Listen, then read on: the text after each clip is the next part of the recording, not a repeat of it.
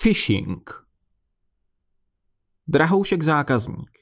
Tato si tvůj funkcionár oznámení dle ceská sporitelna a byt slen určitý služba dát pozor pod vůle být deactivated a odstranit, kdyby nedošlo k obnovit se bezprostřední. Predešlý oznámení mít bín poslaný až k clen určitý žaloba dotyk přidělil, až k tato účet.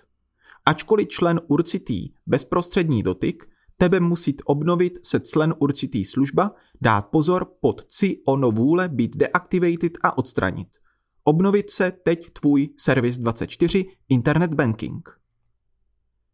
Oslovení drahoušek zákazník se stalo téměř ikonickým a s oblibou ho používají všichni, kdo se v oblasti počítačové bezpečnosti pohybují. Citovaný e-mail byl v roce 2008 rozeslán z adresy ceská sporitelna zavináč seznam.cz a vedl na podvodné internetové stránky, kde měl uživatel vyplnit své údaje s přihlášením do internetového bankovnictví a číslo platební karty. V českém prostředí šlo o první velký phishingový útok, který se současně dostal do zájmu veřejnosti. To na jednu stranu vytvořilo téměř všeobecně známou informaci, že phishing je druh útoku, kdy někdo formou e-mailu, dnes stále častěji skrze sociální sítě, láká po uživatelích jejich přihlašovací nebo platební údaje. Jde o velice rozšířený druh útoku a jistě každý ve svém e-mailu najde desítky takových zpráv. Problémem ale je, že druhou rozšířenou informací bylo, že phishing poznáte podle špatné angličtiny nebo češtiny.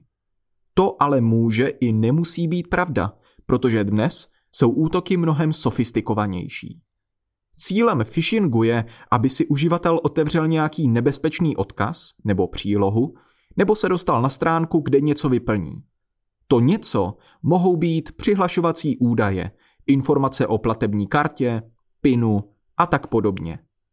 Aby byl takový útok úspěšný, je možné využít dvě základní strategie. Kobercový nálet spočívající v tom, že vsadíte na jednoduchý e-mail a někdo se prostě chytí, nebo budete využívat podstatně sofistikovanějších nástrojů. Například Group 74, známá také jako Sofact, APT28, Fancy Bear, se zaměřila na profesionály v oblasti počítačové bezpečnosti pomocí e-mailu, který předstíral souvislost s americkou konferencí Cyber Conflict, již společně pořádali Vojenský kybernetický institut Vojenské akademie USA, Společná vojenská kybernetická akademie NATO a Centrum excelence společné kybernetické obrany NATO. Přestože je SciCon skutečnou konferencí, byla příloha dokumentem obsahujícím škodlivé makrojazyka Visual Basic for Applications, neboli VBA, který by stáhl a spustil průzkumný malware nazývaný Set Uploader. Často se používají e-maily, které mají vypadat jako od nadřízených nebo učitelů. Případně se pracuje s odkazy, které se jen nepatrně liší od něčeho známého a slavného.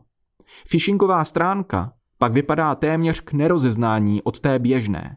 Jedinou šancí je kontrolovat si adresní řádek a láká k zadání potřebných údajů.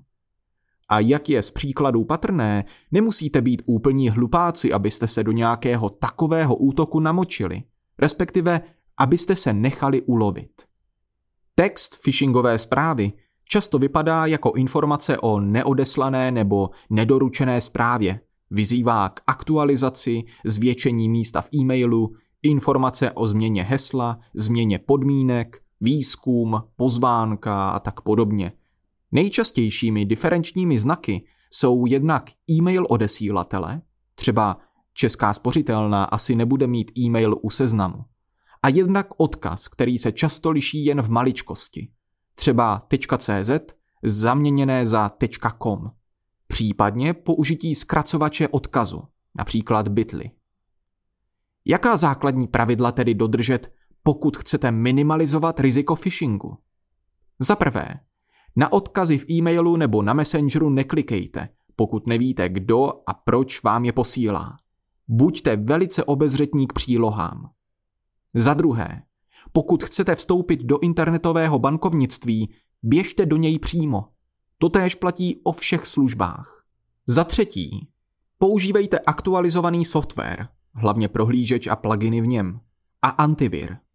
Nepoužívejte flash. Za čtvrté.